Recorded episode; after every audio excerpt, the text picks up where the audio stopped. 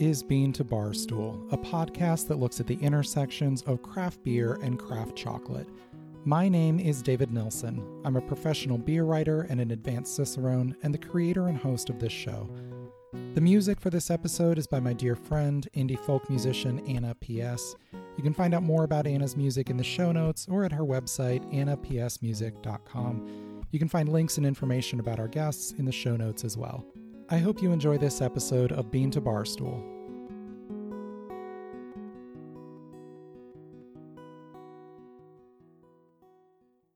When you descend the steps into the underground Tender Mercy Bar in the Webster Station neighborhood of Dayton, Ohio, and step into the dimly lit and smartly appointed cocktail lounge, you could be forgiven for asking yourself, Am I cool enough to be drinking here?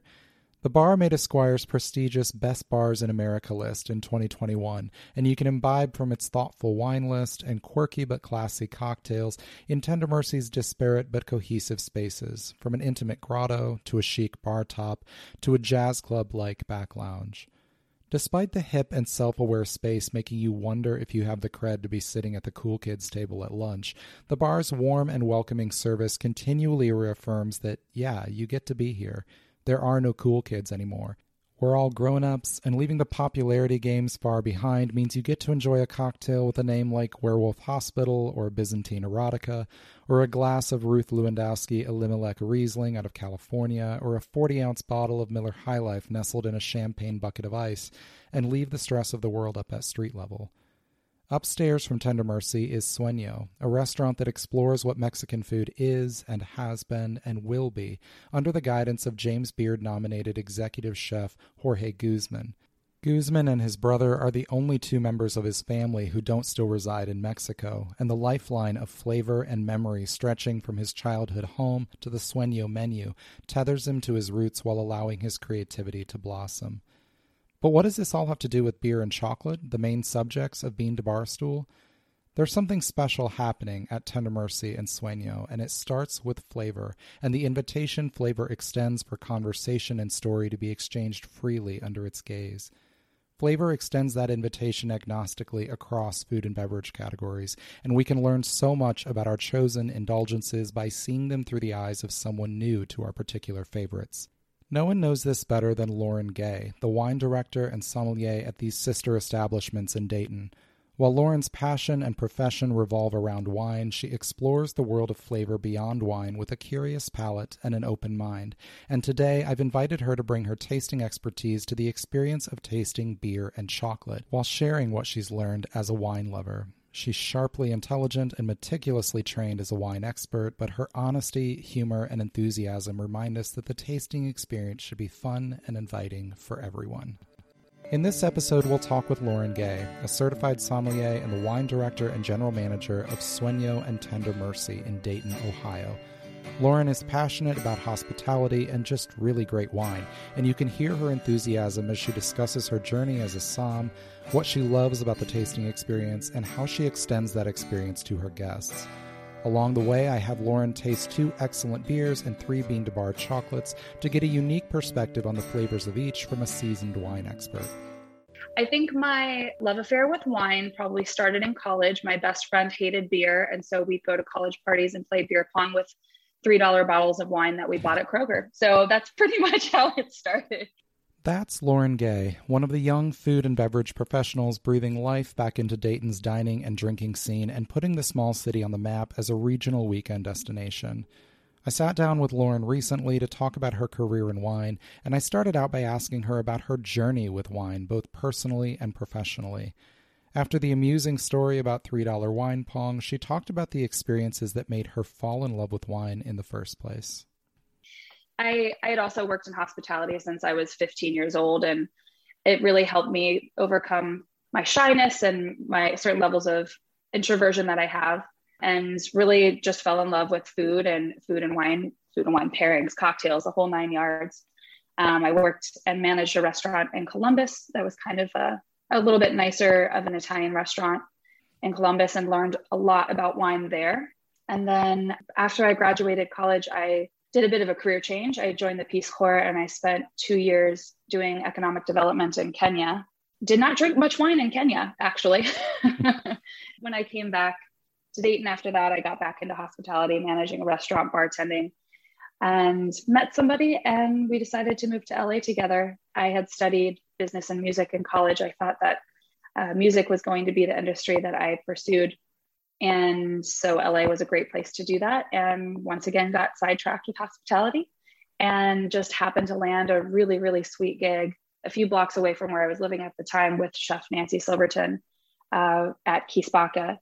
Um, it's a little, I don't know, maybe 40 seat max capacity, family style Italian meat based restaurant. So it's part of the Mozzaplex, all Italian based. Spacca was such a wonderful experience for me. And everybody that I worked with was so super passionate about everything we were doing. And I had the opportunity to work with a few SOMs there that saw my interest and saw my curiosity and took me under their wing and, you know, came to my house and did blind tasting with me and just randomly throughout the night of service would just give me little training sessions or tidbits of knowledge. And it was a very female led management team there. You know, it was led by Chef Nancy Silverton. Our pastry chef was female, our wine director was female, and both of the SOMs that I got to work with were were women as well. And that's kind of atypical for the industry. And so I feel like there was potentially a little bit more of a sense of camaraderie uh, as a result. And that's when it really took off. And I started through the Court of Master Sommeliers getting certification. I did my my first uh, certification level one with them. This would have probably been around 2015, I believe. Yeah, it just propelled from there. My boyfriend at the time, he was a bartender and, and now a beverage director, but we had been saving up money. We thought we were going to go on a vacation and couldn't decide on where to go. And, you know, blink of an eye passed and we're like, man, we actually have a, a sizable chunk of change here. So we just decided to sell everything, get an RV, and go on an extended road trip, uh, exploring the country for all things alcohol related, um, looking for kind of off the beaten path things, uh, very geographically specific and culturally relevant uh, alcohol traditions. So, drank rice wine in the Carolinas made by the Gullah uh, people.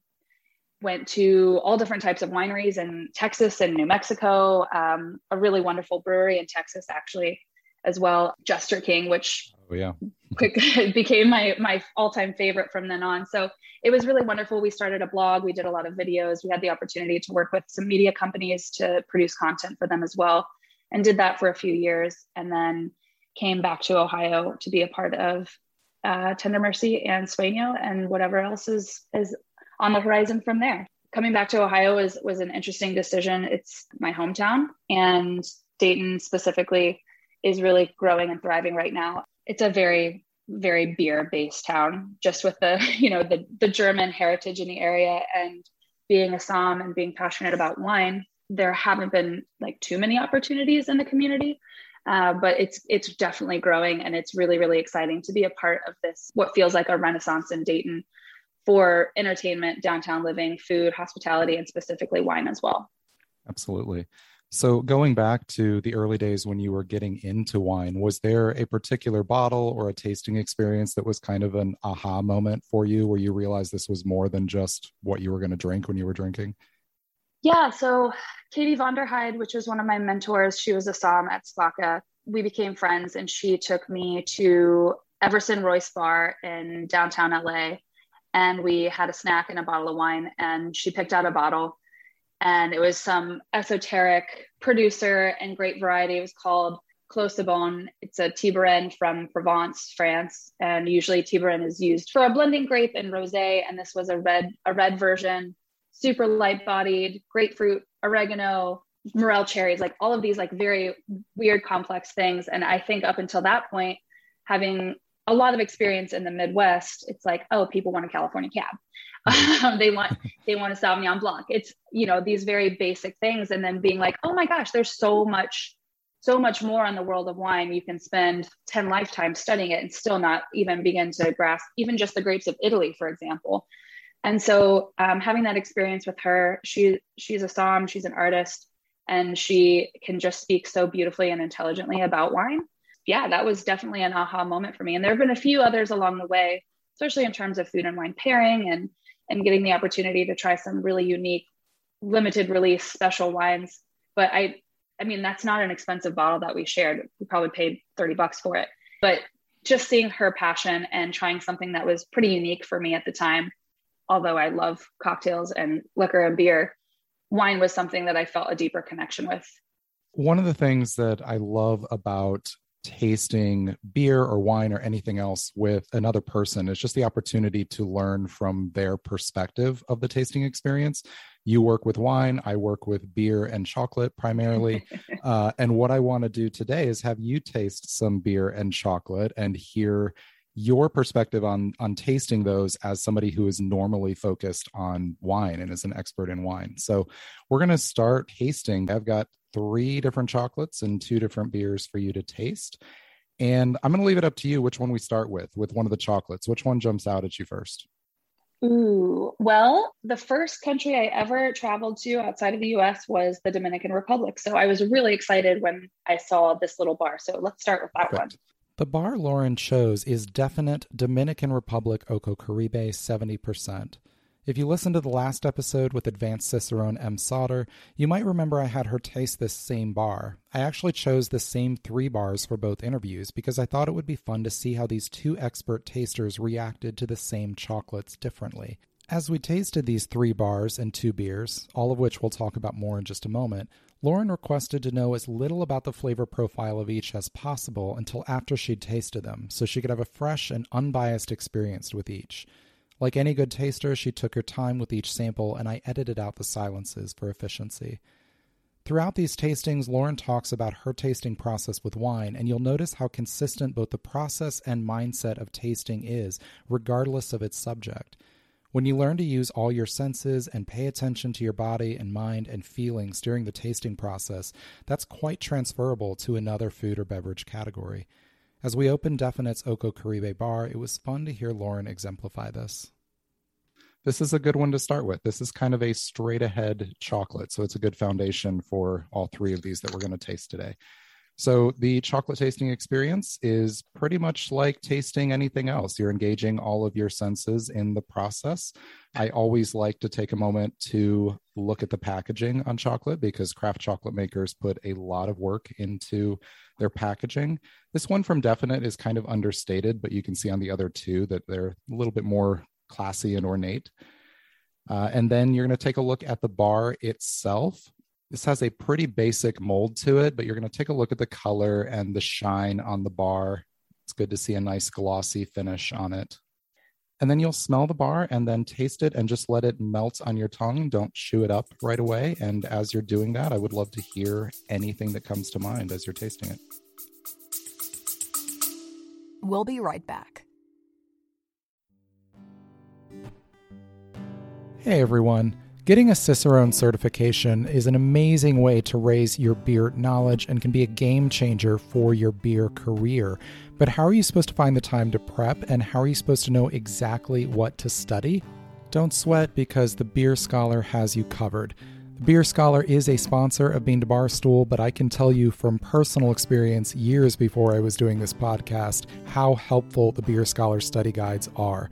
They offer efficient online courses for levels 1 and 2 that cover everything you need to know, tips and tricks for how to pass the exams, and include live weekly Zooms to taste and discuss classic beer styles together. They even have a new coaching program for the Level 3 Advanced Cicerone exam. I used the Beer Scholar study guide to pass my level 2 exam many years ago. I wish the level 3 had been around when I took that exam. I had to do it on my own.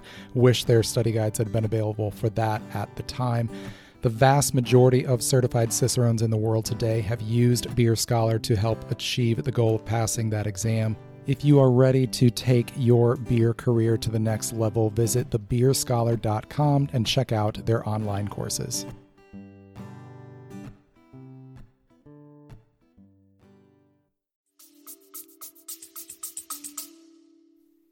So something that I notice is it's melting kind of slowly.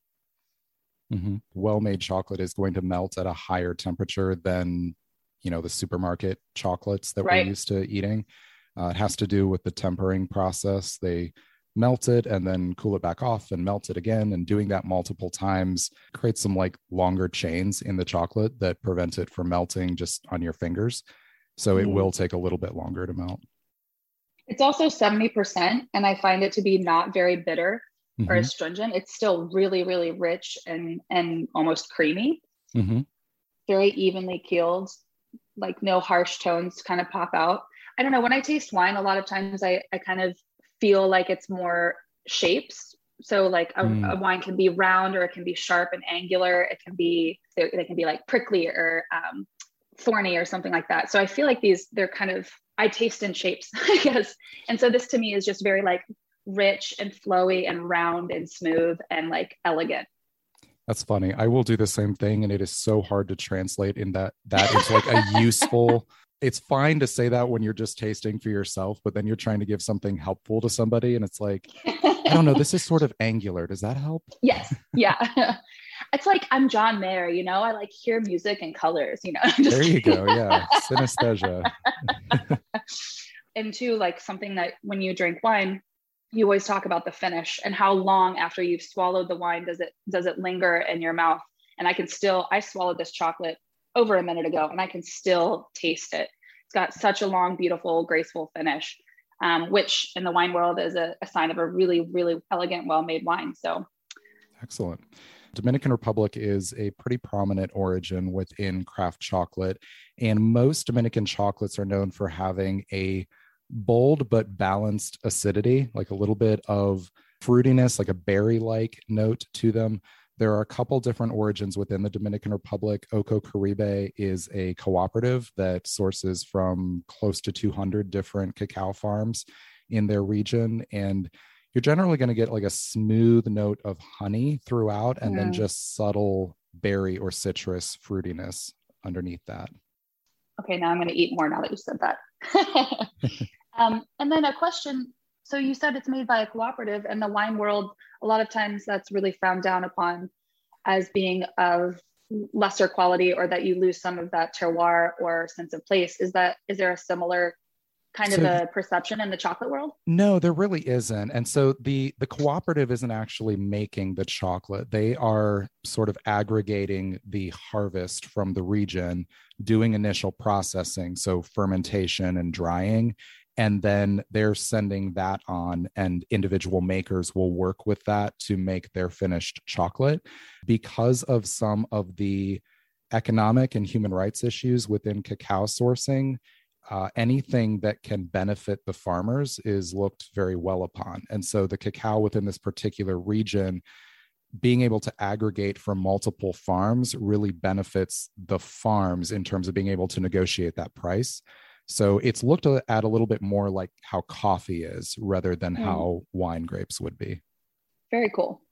Yeah, upon second visit, I can I can pick out that kind of honeyed flavor too when you when you speak of berries and chocolate are you know in wine we have different fruit categories we've got like orchard fruit stone fruit red mm-hmm. fruit black fruit whatever do you do you similarly kind of categorize berries into like red fruit black fruit blue fruit type of a thing yeah, a little bit. It's not as common to find that in terms of the actual language, but if you dig a layer down, you're definitely seeing that. Generally, the Dominican Republic, we're looking more at that like red berry uh, type Got of it. note. And, and conversely, what's weird is right across the island on Haiti, they often get more of a blueberry note to their cacao. Wow. Well, I'm just learning so much. This is amazing. it's so much fun tasting something with somebody from a different specialty. You both end up learning things because you have completely different vocabularies and and structures that you're used to working with yet there's still so much overlap too. There's still so much mm-hmm. similar or similarities too. So yeah very cool. So what was your familiarity with beer and chocolate before we're doing this tasting today? You mentioned that you've enjoyed beer throughout your life but what's your familiarity with both of those?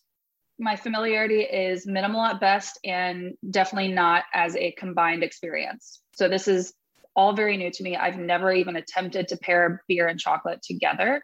And quite frankly, the thought kind of scares me because I know and understand how to pair wine with chocolate. Mm. And beer seems like a lot more challenging. Uh, that perception could be completely false. Well, I would say that it is challenging, but I think that it is very rewarding. So, beer pairs really well with a lot of different cuisines, of course. And with some of those cuisines, it pairs kind of effortlessly. You know, you pick the right mm. beer and the right food, and it's just going to be a great, easygoing table companion chocolate is not that way. You can get some really, really harsh combinations. And so it takes a lot more time and attention to get pairings that work. But then when you find them, they're really, really rewarding and eye opening. So it's it's kind of higher risk, higher reward, I would say. Amazing. We need to do a pairing at Sueño. Sign me up. I'm Perfect. totally down for that. we will, we'll, we'll talk about that and get it worked out. So let's talk a little bit about the tasting experience for you. Uh, typically, this would be with wine, of course. Do you have you know rituals or processes that are built into when you're going to savor a particular wine? For sure, and I think part of that comes from your school of training, whether you trained through the Wine and Spirits Education Trust, the Court of Master Sommeliers, um, or just you know with a mentor a lot of those processes and rituals are kind of absorbed. I've done wset and cms and i definitely lean more towards the processes of the uh, the court just because i have worked so much in service and their education is is very much service based so they have tasting charts. I've taken tasting classes blind tasting classes through the court. And so i've really kind of just i mimic the processes that they they teach I mean, everybody has their own little spin on how they actually, you know, look for acid or alcohol levels in a wine or, you know, markers that kind of indicate typicity for a certain grape variety, things like that. But my my process is probably very similar to a lot of other people's processes. So when you first pour a wine, the very first thing you do is you look at the color. Uh, you try and find a, a, flat white background to tilt the glass over and, and look directly above down to the white sheet to to see the the color. You're going to look for opacity color turbidity if there's any kind of haziness to the wine. And i'm i'm sure these are all things that you do with beer as well. Right yeah. Um, there's so much overlap between kind of anything that you're, you're yeah. tasting. And then next level would be to to sniff and then give it a little swirl sniff again wine spends a lot of time in an anaerobic environment in a bottle and adding and incorporating air into the wine really releases a lot of these esters and aromas and things like that, it, it volatilizes the alcohol and, and really just opens it up. So anybody that just takes a sip straight from the glass, you're really not maximizing the experience. So you got to get a, a nice swirl, stick your nose deep down in the glass, give it give it a nice whiff. So much of the tasting experience actually comes from smelling versus actually putting it in your mouth. So um, you never want to skip that step because you're going to be detracting from the overall experience. And then obviously sipping, you can make that obnoxious gurgling sucking sound that soms do that's so gross but once again that's just incorporating more air into the wine and you want to make sure that you're maximizing contact of the wine to your mouth you know with your gums with your lips with underneath your tongue um, all around your mouth because just knocking it back and, and drinking it once again you're not going to fully subject all of your taste buds and all of these different parts of, of your body that can experience these taste sensations so swirl it around your mouth, let it linger for a little bit, and then swallow and then sit on it and think about it. I think wine was very challenging for me when I first started tasting. And I thought that I just didn't have the skill, but really I just wasn't thinking about it. I think mm-hmm. in especially in America, but for so many people, eating and drinking is an a means to an end. You know, it's not necessarily about the experience, it's about getting food and nourishment. And especially if you work in hospitality, it's doing it as quickly as you possibly can because you're probably shoveling down family meal standing in the corner of like the dish room somewhere during service. So it's a bad habit that a lot of people need to, to untrain. And so um, yeah, just taking the moments to savor and actually just sit with the experience and think about it, I think has been maybe the most revolutionary skill that I've I've taught myself. And then, you know, there's different things that I, I do to kind of gauge tannin, sugar, acid, and alcohol. Um, since those structurally, if you're going through the process of blind tasting, those structural elements are the most key and informative pieces of information to help you assess the wine, determine what where it came from, what kind of grape variety is, and furthermore, what it's going to pair well with. So when I swallow wine, the first thing I do is I leave my mouth open for a little bit however much saliva collects on my tongue is usually an indication to acidity. Hmm. And the more your mouth salivates, the higher the acid is going to be in the wine. And there have been times where I really have struggled with acidity based on how much sugar is in the wine too, because they cancel each other out. Sure. Yeah. Riesling is a great example of a very high acid wine that a lot of times they leave some residual sugar in during the fermentation process to kind of balance out that acidity. So it might have a little bit of residual sugar, but you can't tell. Or, you know, it might have an extremely high acidity, but it doesn't feel that way. It doesn't taste that way. So the better to see how your body reacts because that is a, a more firm indication of sugar and acid levels. Same with alcohol too. You know, once you swallow the wine, you can feel if it's a red wine, you can kind of pay attention to your tongue and your cheeks and your your jowls and if they're clenching if they're if you can feel that tightness that's going to be an indication as to how high the tannins are once you hmm. swallow if you take a, a little breath in and you can kind of feel the burn into your esophagus the deeper it goes typically the higher the alcohol is going to be so all of these bodily reactions are what i try to pay attention to to assess the structure of a wine and and like i said this isn't just a party trick to you know identify a wine without knowing what it is. All of these things are very valuable if you're creating a wine list and trying to come up with great pairings with dishes that you also have on your menu. Sure. So, what you talked about with sitting and thinking about what you just tasted is really interesting to me. And we talk on this show a lot about uh, the way that our memories and emotions interact with the tasting process. And when you're tasting a wine and you're sitting and and lingering on it and thinking about it, do you have a particular process or, or, paths in your mind that you follow in order to kind of access that emotional response or those those images that come to mind to kind of bring those to the front of your mind i think that's an interesting question because you're correct. There is so much emotion and and memory and feeling based up and wrapped up in the tasting process. And being trained to blind taste kind of separates you from a mm-hmm. lot of that stuff. So a lot of times when I'm in the tasting process, I, I get into test mode where it's like, okay, I have two whites, two reds, 30 minutes. I'm going to identify, you know, region, tannin, acid, alcohol level, potential grape, quality level, and potential age. And so you get in this almost formulaic way of tasting things where you're sitting with it to try and assess all of these things. And it's literally checks in boxes and circles of multiple choices and you know it's a very mathematic scientific versus an emotional like poetic way of approaching and so i think a lot of times when i do taste i i get into that mode of essentially assessing these things and after i do that kind of initial assessment of like okay this is you know a low alcohol wine with low tannins high acid uh, crunchy red fruit probably from the new world something like that. Then the next thing i try to think about is do i like this wine? Like how do i feel right now? Am i actually enjoying the process? Because you can hate a well-made wine and still recognize that it's well made it's just not your cup of tea but the most important experience of of eating or drinking something is are you enjoying it? Do you take a sip and then want to go back for another sip? Is it tasty? That's hmm. that's really it. So i think after kind of going through that scientific process the very the very next thing is just like do am i enjoying this? And and i think that's when those emotional connections and and memory triggers there's a lot of wines that i think I, I prefer based on those experiential things where it's like, oh, I first fell in love with this wine when I was eating dinner at midnight at a street cafe in Lisbon, mm-hmm. Portugal. Like sure, it's yeah. kind of hard to hate a wine in that kind of an experience. So um, so yeah, there's definitely memory wrapped up and preferences are are formulated not just based on tasting preferences but also potentially experiential things and emotional things too we'll be right back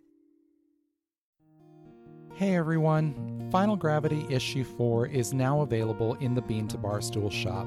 This fourth issue of our zine telling intimate, human centered stories from the world of beer is full of great articles, including Kate Power of Lady Justice Brewing talking about why she might be done with beer festivals, Ukrainian beer writer Lana Svitankova writing about the Zoigl brewing tradition in Germany, UK writer Matthew Curtis talking about the blend of old and new in the cask ale tradition in Manchester, and many more. We believe passionately in this project, and if you believe the story of beer is ultimately a story about people and relationships, we think you'll love Final Gravity as well. You can order the new issue from our shop on beantobarstool.com, or you can also subscribe, including subscribing for your brewery tap room or break room, or you can subscribe and sign up to support us on Patreon at patreon.com slash bean to barstool zines. Now, back to the episode. Sure. Well, with that in mind, let's taste our first beer then. Uh, we've got two different beers that are both from Chicago breweries Odious Cellars Ruby Perspective and Is Was Tree Tipper. Both of these are mixed fermentation, so they're going to have some acidity and funk to them. Do you have one that you'd like to start with? Um, let's do the Ruby Perspective. Okay, cool. So I'll let you get that open and pour yourself a little bit. Odious Cellars uh, focuses exclusively on mixed fermentation and barrel aged beers. This one in particular is aged for 12 months in neutral wine barrels. Uh, it is a ruby sour made with cherries and Ceylon cinnamon. So it's Balaton and Montmorency cherries from South Haven, Michigan. And I will be really interested in your reaction to this. Have you had many sour or mixed fermentation beers? I've had a few mixed fermentation and I do love sour beers. Yeah, I love sour beers. I, I think a lot of people that work in in wine prefer an acid driven wine. And mm. so that kind of parallels into the beer world. And I, I do love sours. I was curious if that would be the case or if it would be the opposite, where it's kind of like an uncanny valley of this is this is close, but it's not wine, you know, and like yeah. you might might have like that negative reaction. No, not at all. This well, first off, it's a beautiful color and it smells so good. Mm-hmm. And it's yeah. also okay. It's it's funky too, and I just in terms of the wine world, I love a little bit of funk, a little bit of that like barnyardy Brettanomyces. I mm-hmm. I love that. I'm excited to try this. Yeah, it was kind of the boogeyman of the the wine and beer world for so long, and now it's like you know this actually tastes really good when it's in the right vehicle. yeah. so I'm just gonna assess it like I would a wine. The color sure. is really really cool. It's almost like a peachy orange marmalade kind of a color. Really persistent effervescence, bubbles coming through. A pretty hefty nose. I don't have to stick my my nose too far into the glass to smell it. I could just smell it as I was pouring too. That's delicious. That's so good. It's almost like you knew what kind of beer I already liked.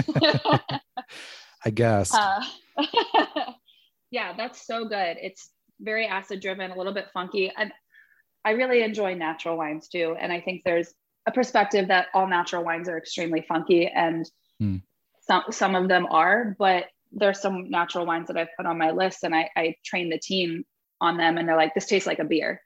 Um, so I feel like those kinds of, of wines can kind of cross into that that beer world, especially sour beer world. So this in some ways actually does remind me very much of a wine.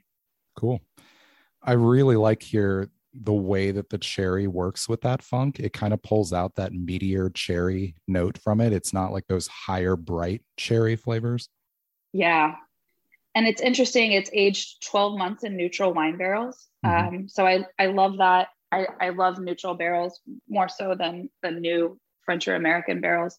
It adds um, structure and and mouthfeel, and I'm I'm ass- assuming it does the same thing for beer as well. I also, um, and I'll confess, I'm not actually tasting this with you right now, okay. but my memory from tasting this the last time is that it had this kind of curious little note of of like dill or another another herb, like real hmm. lightly. Yeah, I can pick that out, and and a lot of times dill, coconut, that kind of flavor can come from barrel aging as well. Mm. Um, so I wonder if that would be a side effect of the aging process or if that has something to do with maybe the influence of, you know, the cherry or whatever other flavoring components they're using. Sure. And it wouldn't take much to kind of ride on that acidity. I feel like dill is going to get pushed up by that acidity. Yes. Yeah. Okay. Now that you say it, I know that the uh, power of suggestion is, is it alive and well. But now that you say that, I do very much get that just kind of on on the the finish. And it's 5.6% alcohol, which is kind of a good sweet spot. I typically don't prefer super high alcohol anything, beer or wine, can kind of just overwhelm the the experience. And so I think that this is it's very it's balanced in my opinion. And yeah, this is this is fantastic. well, good. I'm I'm glad you enjoyed it. So we talked already a couple times about the fun of getting to taste with another person and specifically another person from a different tasting background. Can you talk a little about that in your own life? Like what has been the influence of tasting with other people, not just in an educational scenario where somebody else is teaching you something, but where you're just tasting with another thoughtful taster and kind of getting their sense of things. What role does that play in in your life as a wine lover and a wine professional? Yeah, I mean, from the very beginning, tasting with other people was extremely intimidating to me, even if it was just going out with a friend to a bar and, and doing a wine tasting. It's been intimidating for a very long time because I think, especially in the wine world, to be honest, people can be very snooty mm-hmm. and very competitive. And at times it's been pretty discouraging, especially when you're first starting out in any kind of educational pursuit to, to feel like you don't know anything and have people maybe belittle you un- intentionally or unintentionally can be it can be a huge deterrent. And there have been times where i'm like is this really even the kind of the world that i want to be in. And so very early on you know tasting and, and calling things and people saying no you know it, this isn't a buttery wine. There's no malo in it it's like okay well that may be true but like you know maybe that's not a very educational progressive way of going about it and so i think just getting the confidence to be able to taste and also the confidence to be wrong and know that that's totally fine and that's how you learn and that's how you grow was like step number one for me um, i've always been a little bit anxious nervous of a person so overcoming that those feelings of inadequacy and just knowing mm-hmm. that you're not going to you're not going to learn or grow or enjoy anything until you just get in there and do it and you're going to make some mistakes so that was a huge thing for me and you know whether it's in an educational perspective you know i mentioned doing like blind tasting courses and and studying and I still have a, a wine group that I taste with whenever our schedules align. or if you're going to a wine show or a wine festival and you're just with friends and you're hitting up different booths and tasting things. I think it's it's always very rewarding to be tasting with other people. They will always point out things that you don't notice. They'll challenge you. Even just the the verbiage or the terminology that people use can be really enlightening too. It's if you're describing something as citrusy and you're like, oh, it's like lemon okay, is it lemon? Is it lemon marmalade? Is it Meyer lemon? Is it lemon mm-hmm. Like, you know, there we all have such a, a different um, life experience of things that we've tasted or or eaten or experienced. And so something that somebody might commonly use to describe something might not be something that I have a whole lot of experience with. And so even just that element, I think it can be really enlightening and, and progressive to anybody that's pursuing wine or beer, whatever it may be. Absolutely. Um, I think that's a great avenue for the invitation for greater diversity and inclusion within both beer and wine as well is is recognizing that everybody has different cultural backgrounds everybody has different life experiences. And when you approach the tasting experience as an opportunity and sort of an invitation rather than just i am going to teach the people around me how much i know then you you get such a fuller perspective on on the stories of the people around you and also what you're tasting. Exactly. I wholeheartedly agree. And there's some very cliche typical terms used to describe different wines um, that are pretty you know irrelevant to american culture like gooseberry is typically used to describe uh, sauvignon blanc and um, currant to describe cabernet and i think i didn't even eat or see a currant until about a year ago. it's just yes. it's you know that's more of a European thing. So there's yeah there's so much wrapped around um, culture and experience and geography that can uh, reflect back to the the tasting experience for sure. Well, let's taste our next chocolate. I think I'm going to have you do the Firetree next, and we'll save the Good Morning Vietnam for last. So, Firetree is a UK bean to bar maker, but they focus primarily on cacao origins from the Pacific Rim. So this one in particular is from the Philippines, uh, from Mindanao Island, which I believe is the southernmost island in the Philippines. Um, and it is going to be pretty markedly different from the Dominican Republic bar that you just tasted, even though they're basically about the same percentage. This is 73 and that was 70. And I will just say I love their packaging so much. Yeah. It's it's funny. I I love that you're talking about packaging and how to pay attention to that because I think it's so important, especially working in um, in a setting where you know you're selling wine to guests. I there are so many terrible wine labels. Hey, mm-hmm. there's even ter- there's so many terrible beer labels oh, too, absolutely. and and just like you don't taste just in your mouth, you you smell it. You also you eat with your eyes, you drink with your eyes first and foremost. And I think mm-hmm. a good good packaging, good label. You're right. This package is beautiful. Even just the way um, after you you know get through the little cardboard packaging the the wrapper inside like the matte finish is really beautiful it's just it's a nice experience yeah for sure and uh, within beer specifically because beer for so long had this image as just being the drink of the people and even once you got into to craft beer it was very kind of macho and and still is yes. and is still trying to come out of that and so there's been this attitude of like oh don't make beer fussy you know like it all that matters is what's in the glass and it's like no it isn't like yeah. this is one more this is one more way to enjoy this beverage is is wow that's a cool label and learning about the artist or whatever.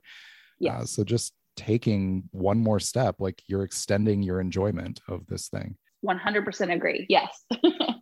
I think i think all beverage all food i think is an art. And so that art should extend to to the label to the packaging to the whole experience. It's a very experiential based product so that's part of the experience for sure. Absolutely. All right. This is a beautiful bar. I'm excited to eat it. So immediately my first impressions are surprisingly with the 73% versus the 70 on the last one it still feels a little brighter. Mm-hmm. texture is amazing yeah it's so silky. Feels yes it's like satin in my mouth. I mean it says on the packaging that there's notes of citrus but even before that i saw that yes i would agree there's definitely some citrus or like almost like clementine or orange maybe notes. Mm-hmm. Even though the definite bar had nuances to it, it is such a fudgy, chocolatey chocolate that yeah. I feel like it kind of obscures some of those and you have to go digging for them. I feel like mm. on this Firetree, that fog is kind of cleared away and you're just getting all of those really delicate but really beautiful undertones. Yeah.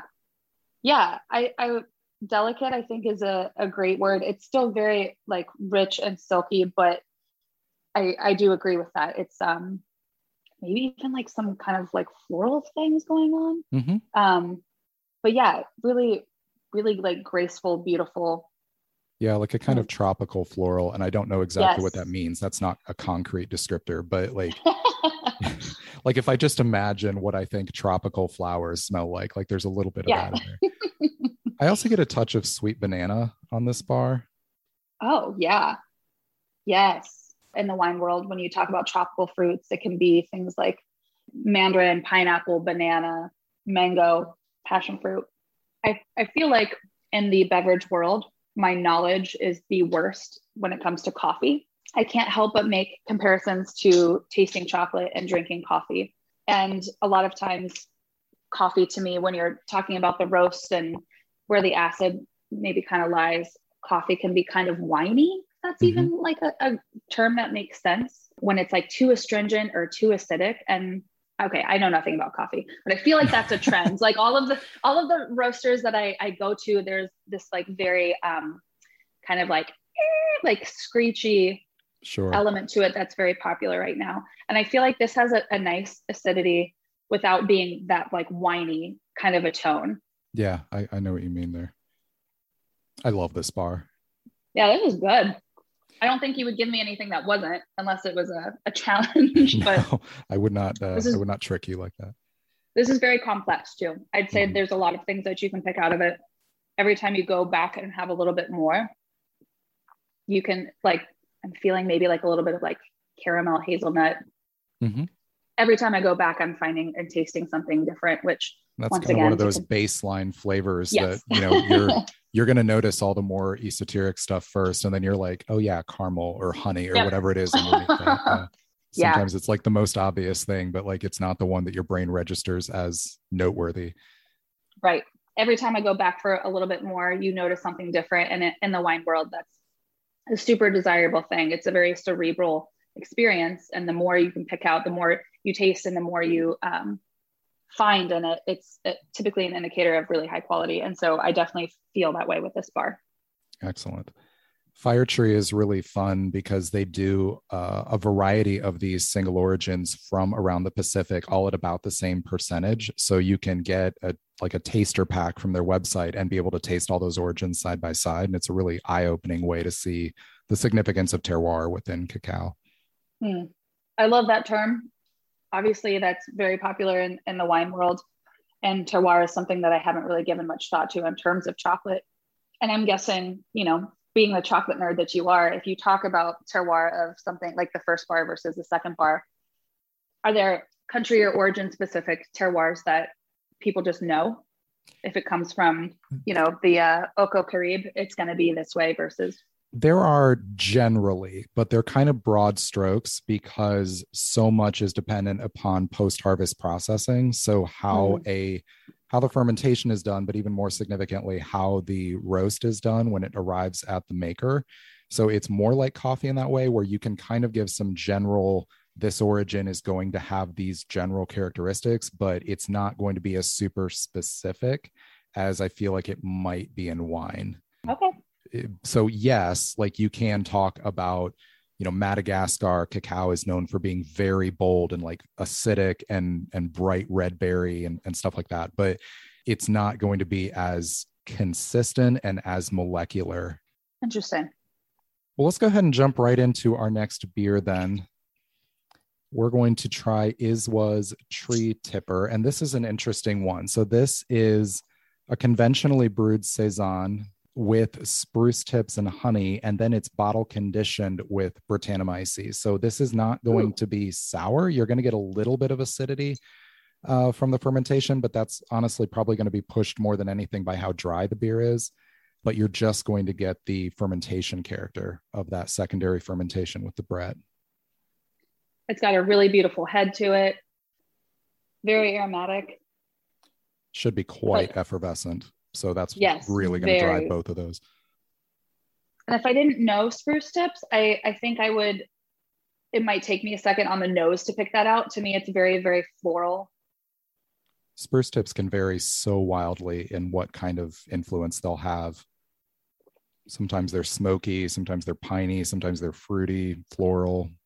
Yeah, and I feel like the nose and the palate are are, are quite different. You are so spot on. It is very dry and getting so much floral aromas on the nose, you, I, the the dryness is kind of shocking. Yeah, saison, even conventionally brewed with just Saccharomyces cerevisiae, is a very highly attenuated style to begin with. So it starts out dry, and then when you add in that Brettanomyces, it just gobbles up any last sugar that's remaining. Yeah, you end up with this bone dry beer, which is still super refreshing. Mm-hmm. Mm-hmm. And and delicate uh, once again a pretty a pretty long finish. The dryness immediately hits you but even after that you you get that lingering piney kind of sprucey quality to it as well. Yeah for sure. Do you get any kind of fruitiness from the spruce? I remember picking out a little bit of like pink grapefruit from it. Yes definitely. Yes. Yeah definitely like grapefruit tart grapefruit. Even on the nose a little bit too and the dryness is going to be accentuated even more because of the honey ironically. They're adding that mm. honey pre-fermentation. So that's going to be 100% fermented out um, and isn't going to leave behind any kind of long chain sugars from like a corresponding amount of malt if they had used all malt. So that's going to dry it out even further. It's about as dry as a beer can get. Yeah. Um, and so as that relates to pairing i mean beyond just chocolate how did how would you relate that to what what you would want to pair this with in terms of food? Sure. So I, I would want to do some testing with something that that is this esoteric once you start throwing in extra ingredients. Yeah i mean you've got right. to start you have to test drive that more than you know if you just gave me a standard pale ale and said what would you put this with? I would probably love to see this with a bloomy rind cheese i think. Ooh. Um, i think that that first of all, that level of effervescence is going to really like scrub that off your tongue and kind of fill it with with air. And then that little bit of funk is going to work so well with the mustiness of the rind itself. So i think that would probably be my first place that i would start. And then i would god i would want to think about it a little more before i actually did a dish pairing. Yeah that cheese that's that is a very very I'm into that. Especially you're correct. This the the effervescence, it's like I would compare it to a well-made champagne. It's mm. just like the mousse is so rich and thick, but also the dryness. Yeah, it's very thirst quenching and refreshing. Um, so thinking about texturally how this plays in your mouth and how you would pair that with potential food, I think that's that's brilliant because I mean, this is beautiful beer. Okay, the, the most interesting, yeah, the most interesting part of it to me is is the texture, like how it feels in your mouth, because that is very unique. For sure. So you talked about coffee and not feeling like you have a great handle on coffee, but with some of those sensory characteristics that you picked out. This is going to be a lot of fun then. Belvie's Good Morning Vietnam is a single terroir bar made with uh, cacao and coffee from the Lam Dong province of Vietnam. So Belvie is a Vietnamese maker. They do all Vietnam origins. And uh, in this case, the coffee and the cacao are both grown in the same region together. They are often crops that can actually be grown directly together. Uh, coffee being more of a shade crop, it can grow in a cacao grove uh, shaded by the cacao, and it's a way for farmers to extend their income throughout the the calendar year instead of just waiting on a single harvest. Um, so this is a really really fun bar. Once again, it's beautiful. I feel like I just won the ticket to Willy Wonka. Got that gold foil inside. Yep. mm. That's beautiful. I feel like there's definitely those dark, those like base notes, that foundation coming from from the coffee. Yet still very bright. It's it's certainly not like a a one trick pony. right. I do get the coffee. I mean, coffee and chocolate share so many characteristics anyways it, it seems like a natural thing to pair together anyways mm-hmm. and so much of that is process driven i mean the the fermentation and then roast is so similar on both yeah a hugely persistent finish it's still just like coating my mouth you mentioned the acidity issue with coffee comment on that here because i definitely get a lot of that lingering acidity yes same like my mouth is watering once again when I'm tasting wine. And I, I teach my my team to do this too. Like, don't be afraid to look dumb. Hold your mouth open, stick out your tongue a little bit, and you can just you can feel or even see like how much saliva can accumulate on your tongue.